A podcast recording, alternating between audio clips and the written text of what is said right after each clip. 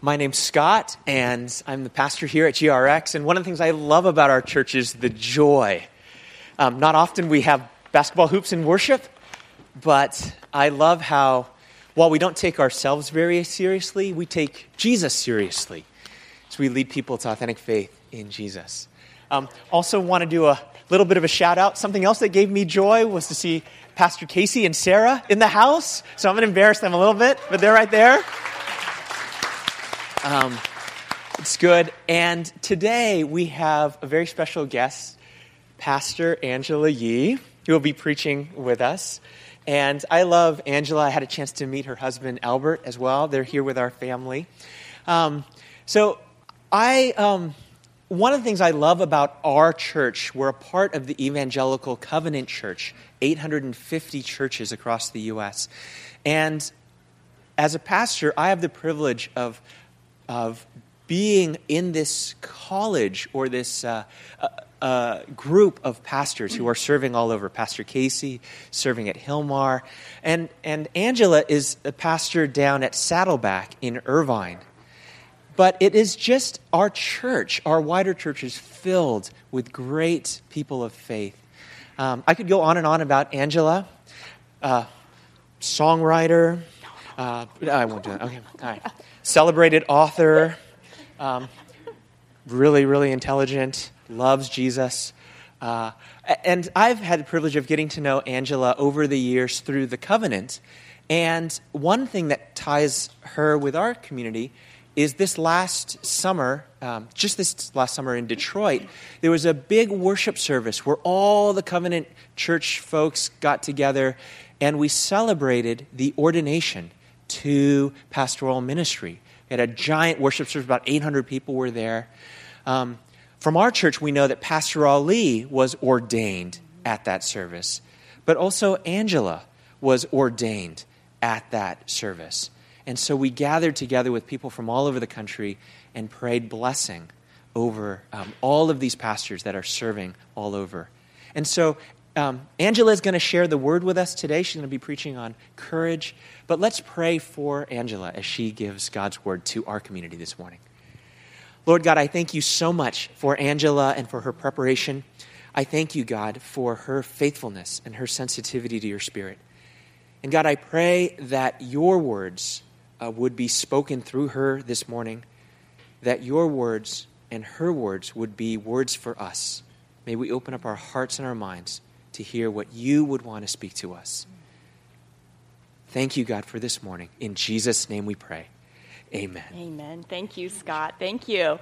It's so great to be here with you. I've actually heard about GRX for years because I used to be up at University Covenant Church at Davis. In fact, Stacy and Chris were part. So great to see you guys. Big shout out. So I'm very excited because um, Pastor Doug was, I believe, interim pastor here, and then he went and he was interim pastor at University Covenant. And so I've actually heard about you for years, and he's raved about you, said they're just the most awesome people ever. So I'm so delighted, feel so honored that Scott invited us to be here today. And um, this is my husband here on the side, and my mother-in-law Maxine is there, and my two kids Megan and Daniel. And so I dragged them along for moral support. Um, I would I, I, hope you don't mind, but I would love to ask you to move closer because I'm going to be drawing, and it might be hard to see what I'm drawing from the back there. So if you don't mind, you, you could just do me a big favor and just move a little bit closer, because um, I do want you to see what the visuals are. So move this up here. Hopefully you can see it okay.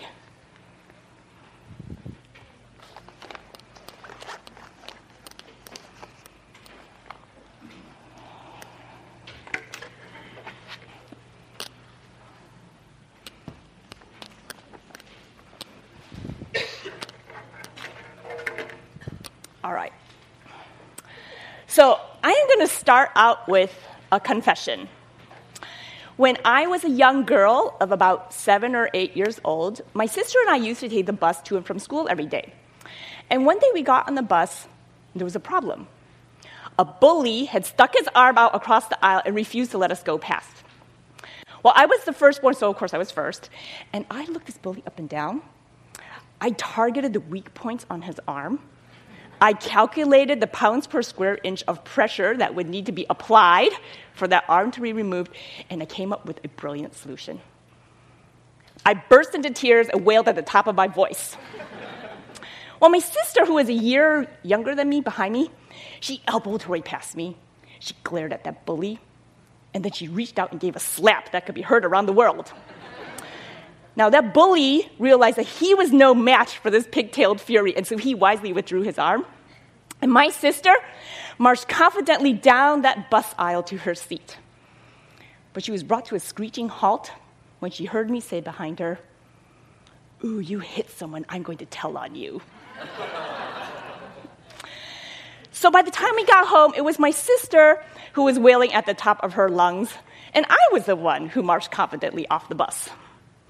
You can see at a very young age that not only was I a coward, but I was also a backstabber. so I think it's just the greatest of ironies that when Pastor Scott asked me to speak here, he said, Can you speak on courage? Speak on courage? It's a piece of cake for other people. It's not wired into my DNA, unfortunately. But the good news is that the Bible has lots of examples of courage, and it's the ultimate authority anyway. And so we're going to look at that today. It's actually a story that's just crazy. It's crazy courage. But you might think it's actually sheer stupidity. You could be a judge of that when we're done. Okay, so I want you to take out your Bibles if you have them. If you don't, it's okay. We have the verses up on front there. And we're going to be looking at 1 Samuel 14. 1 Samuel 14. So, the story that we are going to look at today happens way back early in the days of Israel when it first became a nation, and they had their first king, who was King Saul. Now, at this point of the story, over in chapter 13, which we're not going to read, I'm just giving you some background, uh, Saul and the, uh, and the people of Israel were faced with a huge, huge challenge. They were faced with a formidable enemy called the Philistines. And the Philistines were no joke. Okay, so this is what they were facing. So on one side of the ring, we have here Team Phil. And chapter, I believe 13 tells us what they were facing. They had, the Philistines on their side had 3,000 chariots, and then they had 6,000 charioteers to ride those chariots. And then the Bible says they had soldiers as numerous as the sand, which modern day researchers tell us is somewhere around seven quintillion grains of sand in the world. But who's counting? This is the Bible's way of saying there's so many soldiers you could barely count them. So I'm going to estimate it was something like X to the N soldiers, right? So you add that up, and what do you have on the Philistine side? You have a lot of Philistines. That's what the Israelites were facing. Okay, now on the other side of the ring, we have Team Israel. And Israel starts out with 330,000 soldiers, which is not too bad considering what a small nation it was. But what happens is those soldiers take a look at the Philistines, they just start freaking out and they run away. And so at the end, Saul does a head count and he realizes that there are only 600 soldiers left. It's like 10% of the charioteers. That's really bad shape. To make it worse, the Philistines took away all their blacksmiths so that they couldn't actually make any weapons. So they do a grand count of the weapons in their army, and they have two one for Saul sword, and one for his son Jonathan. That is really, really bad. You can see what the difference was here between the two teams. Now, if you want to think of it in terms of modern day, it would be the equivalent that the Philistines are an M1 Abrams modern day tank with a 120 millimeter gun. And the Israelites are facing this tank with an itty bitty popsicle stick. Do you sometimes feel that way? Maybe you might feel like you're facing a tank with popsicle stick. I don't know what your tank is. It could be some kind of challenging circumstances in your life. Something with your job, with your family, with relationships, finances, health. You know what that tank is. And you might feel like all you've got is this popsicle stick. Feels hopeless. That was how the Israelites felt. That they were facing this huge, huge tank with a popsicle stick. And you know what? It would be pretty hopeless if that were the case, if all there were were a popsicle stick. And that's how the Israelite army felt when they were looking at that huge army across the way, except for one person. And so that's where our story starts today, in verse 1. Okay, one day Jonathan, son of Saul, said, the, said to the young man bearing his armor, Come, let's go over to the Philistine outpost on the other side. But he did not tell his father. Okay, now at this point of the story, oh, back please, one verse, yep. He did not tell his father. So at this point in the story, Jonathan is about, we think maybe about 20 years old or so. That was the age that men entered military service. And it says, he said to the young man bearing his armor, young man, the Hebrew word gives a sense it probably was a, like a teenager or something like that. And so, two very young men. And Jonathan has this brilliant idea. He says, let's sneak over to enemy territory. Well, my kids are around this age, and as a mother, I look at this and I think, what? Are you crazy? Do you know what you're up against? Okay. And so let me list here all the reasons why this is a really bad idea. For one thing, this is a situation of two guys versus what pretty much would be infinity. Or it might as well be, right, if you think about the size of the Philistine army. And then it's not just like they happen to be strolling across the sidewalk and oops, they stuck their toe into enemy territory. No, the Philistine outpost was three miles away. This was the deliberate, premeditated action of going a place where he was not supposed to be. And then it seems like not only does Jonathan have a death wish, but now he's dragging his armor bearer in too. For both of them. This is a really, really bad idea on multiple levels. And I'm thinking, is this from an undeveloped frontal lobe in their brain? Because the frontal lobe is where conscious and rational decisions are made, and it doesn't mature until late 20s. So I'm thinking, this must be adolescent stupidity. It's sheer suicidal stupidity. Or, as my son likes to put it, they're really making bad life decisions. And to make things worse, Jonathan doesn't tell anybody where he's going. So let's see who he keeps in the dark. Let's go to the next verse. Saul, his dad, the king, was staying on the outskirts of Gibeah under a pomegranate tree in Migron, and with him were about 600 men, so that's all the soldiers, among whom was Ahijah, who was wearing an ephod. Who was, that meant he was a priest. That was what the priest wore. And Ahijah happened to be son of blah, blah, blah, all these famous people, right? But in the end, it says, no one was aware that Jonathan had left. So Jonathan's actually a little bit more intelligent than his first statement has let on. He's no dummy. He knows that if he tells these 600 guys where he's going, they are going to do everything they can to stop him. So he doesn't say anything. Now, I'm looking at this verse and I'm noticing where are all these men who are soldiers? Saul, who's supposed to be the king of the country, the brave leader who's supposed to be in the front defending his country and fighting against this very intimidating foe, is sitting under a pomegranate tree. And so we have here, we've got Saul, who represents the political power of the country. We've got the 600 men, they're the military power of the country. And we've got Ahijah, who's the spiritual power of the country. These are supposed to be the best of the best and they are paralyzed, sitting under the tree, quaking in their boots. But there is one person who decides to take action, and that's Jonathan. And so he shows us the first thing about courage. And the first point is crazy courage begins with a choice. Did you guys all get handouts of the message? Notes it out? Okay, great. Crazy courage begins with a choice.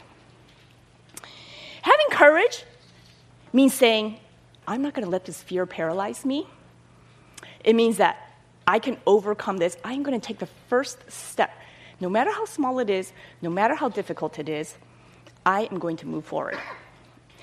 And that might take a tremendous amount of energy. Can you imagine Jonathan sitting in the camp surrounded by 600 depressed, demoralized, discouraged men who didn't want to move an inch? How that might have felt like? But Jonathan didn't let that stop him. He did not let the other people around him weigh him down. He said, I am going to move forward, even though it seems like the most crazy thing ever. All right, let's go to the next verse. On each side of the pass that Jonathan intended to cross to reach the Philistine outpost was a cliff. One was called Bozez and the other Seneh. And one cliff stood to the north toward Michmash, the other to the south toward Geba. And so you can see there's two cliffs, one side Philistines, one side Israelites. There's a gully that goes in between. It fills up with rainwater during the rainy season, but there's a physical divide between the two. Now, this outpost that the Philistines are on is a really strategic location because they can access lots of different points. And in the chapter earlier, we actually see that. They're sending out raiding parties everywhere. Jonathan is totally sick of it. And you can tell by what he says next. So go on to the next verse. Jonathan said to his young armor bearer, Come, let's go over to the outpost of those uncircumcised fellows. That's his way of saying these guys are total barbarians. Perhaps the Lord will act in our behalf.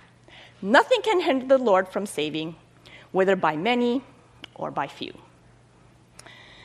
And so Jonathan's saying here, let's throw an idea. Let's head on over perhaps the Lord will act in our behalf. His saying, perhaps the Lord is not this, well, maybe God might help us because maybe he's strong enough. But what he's saying is he realizes that this must be an act of God in his life for it to be successful. That he is going to step out in faith. He's taking a big, big risk because the success of this will depend on if God shows up. And I can't help but think, Jonathan, wouldn't it just be a lot easier if you sat in your tent and drank coffee and ate bonbons and then waited for God to show up? And then you could risk your life, right? That seems like the logical thing to do. But Jonathan steps out in faith, and so he shows us another step, another aspect of crazy courage. And that's that crazy courage takes initiative. Crazy courage takes initiative it would be so much easier if we could just sit at home and wait until God's bandwagon rolled up to the front door, and then we could jump in because you know God's in it. That's so easy. But doing that would take no faith at all. And so, a lot of the times, God waits for us to take the first step. You know, you have to go out there and step out in faith. You have no idea what is going to happen in the future because you don't know if this is what God wants you to do or not. But through this, what you can do as you step out on faith is you can trust in the character of God, because that is something that you could depend on. That He is good, He is almighty, He is all loving, and He loves you beyond anything that you can understand. And so Jonathan knows all this when he says, Perhaps the Lord will act. That's why he is not afraid to take such a bold move. So let's go on to the next verse. Do all that you have in mind, his armor bearer said. Go ahead, I am with you, heart and soul. Talk about courage right there. This guy knows that this is a suicide mission, and he's going to go with Jonathan. And Jonathan said, Come then. We will cross over to the men and let them see us. And if they say, Wait there until we come to you. We will stay where we are and not go up to them. But if, if they say, Come up to us, we will climb up because that will be our sign that the Lord has given them into our hands. So Jonathan's throwing out this fleece, right? He's flipping this coin, so to say, to see what does God want us to do. And so he says, if they say climb up to us, we're going to climb up, and that means that God's with us. And I'm thinking, undeveloped frontal lobe? I mean, really? Is this really the best choice? Because think about all the reasons that this is really, really dumb. First of all, Jonathan says, We are going to cross over. And so they are being, they, this is an act of aggression on their part, right? They're, they're uh, crossing over into enemy territory where it says, Do not enter. That's actually where they're going. Then, second of all, he says, right here, uh, Let them see us. They might as well just say, let's just go ahead and paint a big target on our chest and say, hey guys, use us for target practice. And then he says, if they say, come up to us, we will climb up. There's a big cliff that they have to go up, and they are going to be exhausted by the time they get to the top. And then he has to fight all these enemies. Like, wouldn't it just be easier if he said, come down to us? Okay, great, then God's in us. We don't have to do any work. But he made the harder choice. And here you can see a picture. Go ahead and go to the next one of what those cliffs look like. These are the actual cliffs that are named in this passage here. That is no easy task. That's what he would have had to climb. Now, some people think it's this gully, but it's actually a little bit farther down. So you can go to the next picture, and it shows what this looks like. And the reason they think it might be here is because there's a really big area that the Philistines could camp out in. But even so, it's super steep. I mean, this is a mountain. Think about Jonathan having to climb all the way to the top. He'd be totally exposed, right? No matter which scenario you pose, it was not an easy task. And so Jonathan shows here, though, why he is doing this. His statement says, The Lord has given them into our hands. He shows that crazy courage depends on God. That popsicle stick is not what he's looking at. Crazy courage depends on God. It didn't stop him one bit that here was the enemy that outweighed them, that they would be pummeled to the ground. None of that bothered Jonathan because his dependence was on the Lord. And so, whatever situation you're facing, God wants you to take your eyes off of this popsicle stick, take your eyes off that tank, and put your eyes on Him. Because there is no cliff that is too high to climb. There is no tank, no Philistine that is too big to overcome because you know that God is with you.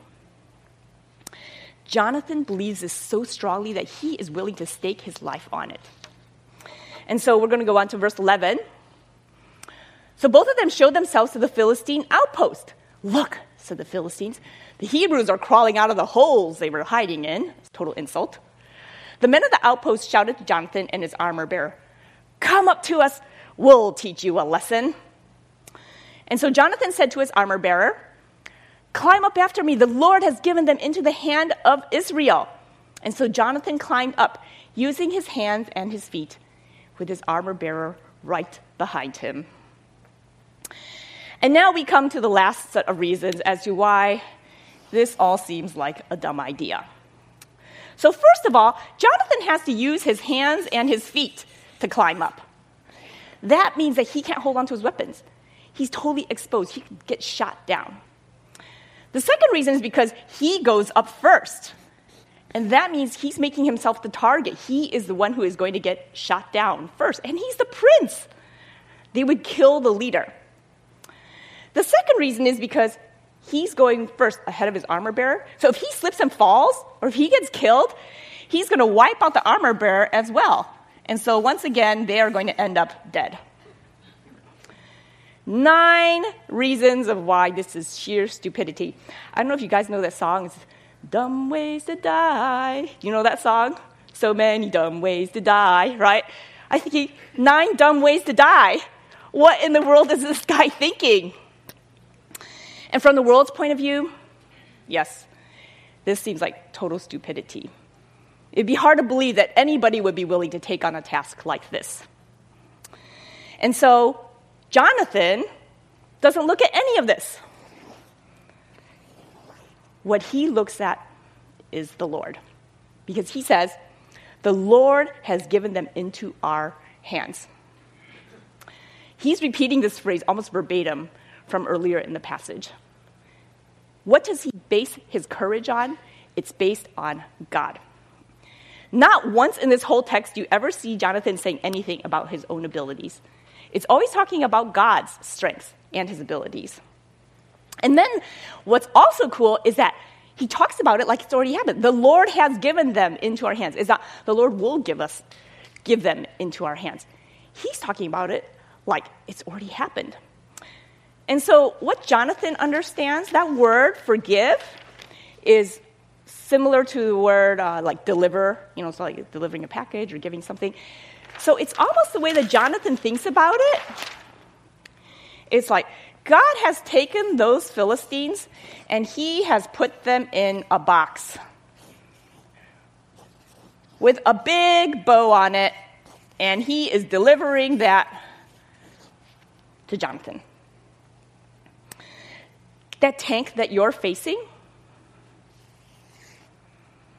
God's already put it in a box. He sent his son Jesus to give his life for you so that you can have victory over whatever that tank is that you're facing. It doesn't necessarily mean that your problem will go away. If you think about Jonathan, he still had to climb that cliff, he still had to fight the Philistines, he still had no idea if he would win or not.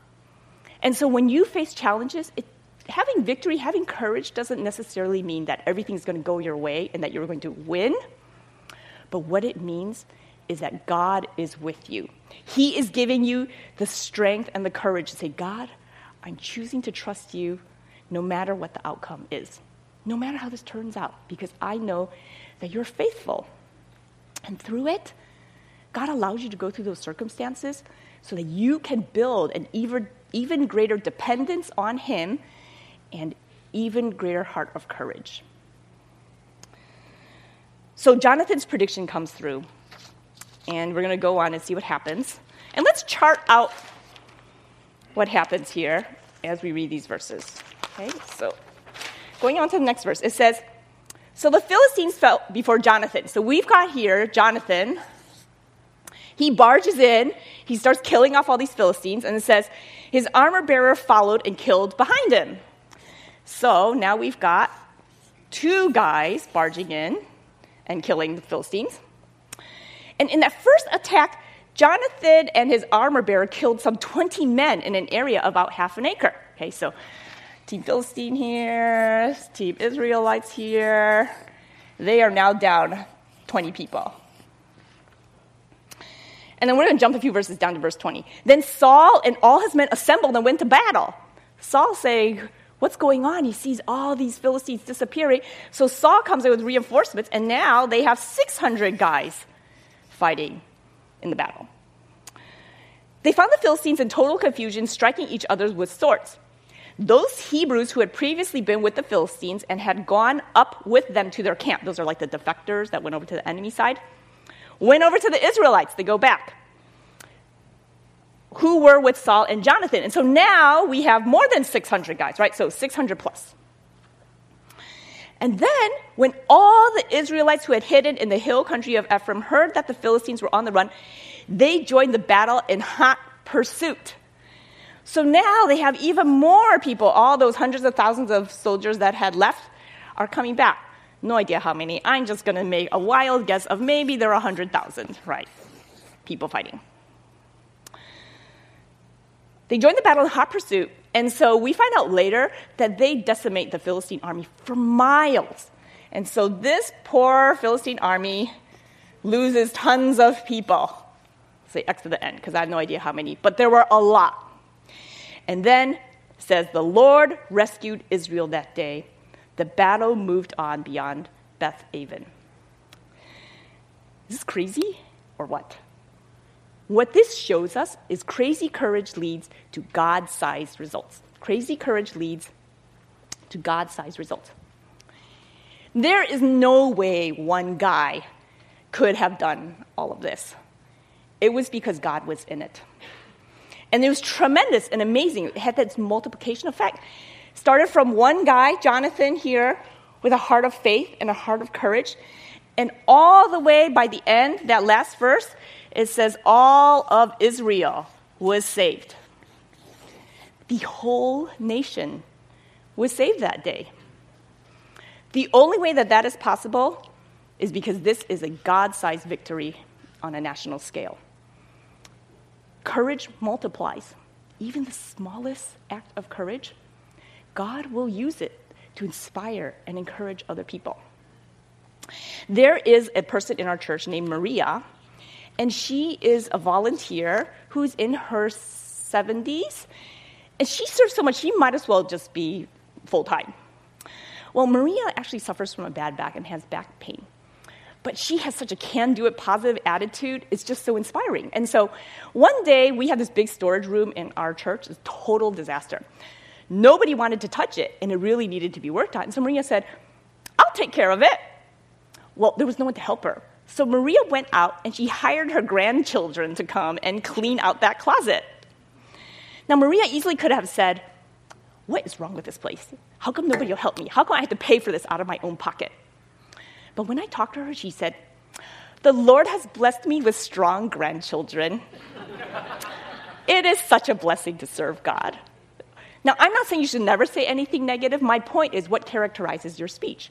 Right here, Maria was showing that instead of choosing to focus on the negative, she chose to focus on where God was blessing her, where He was giving her strength. She didn't have the strength, but God gave her grandchildren strength. That to me is a heart of courage. That is super inspiring. And in fact, our staff team is really young, like mostly their 30s and stuff. I'm like the old person in the group, along with one other person. And we all say, I want to be like Maria when I grow up. But I wonder sometimes why is it so hard to be courageous? Because often what it feels like is that you're facing the cliffs of courage. They're too big, too daunting to get to the top they're too hard to scale. So I thought, well, courage is tough. It is an uphill battle at times. But why is it so hard? And I thought, okay, well, maybe it's because, well, what's the opposite of courage? It's fear, right? Maybe it's because we're fearful. And we're all fearful, even though we don't like to admit it at times. But then I thought, you know, I think it's actually something more than fear. There's something that we in the Amer- Asian American culture really, really value and it is the creek of comfort. This is courage up here, and that's comfort, creek of comfort. You could also call it streams of safety or streams of security, right? It's this whole idea that we just want to be comfortable. We want our kids to be safe and comfortable. We want our families to do well. Who doesn't love Psalm 23? The Lord uh, makes me lie down in green pastures. He leads me beside quiet waters. So, so relaxing, so nice.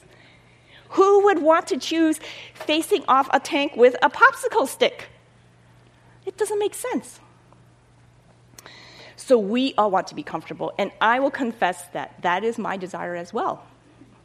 Now, I've already told you about how I genetically am deficient in the courage gene.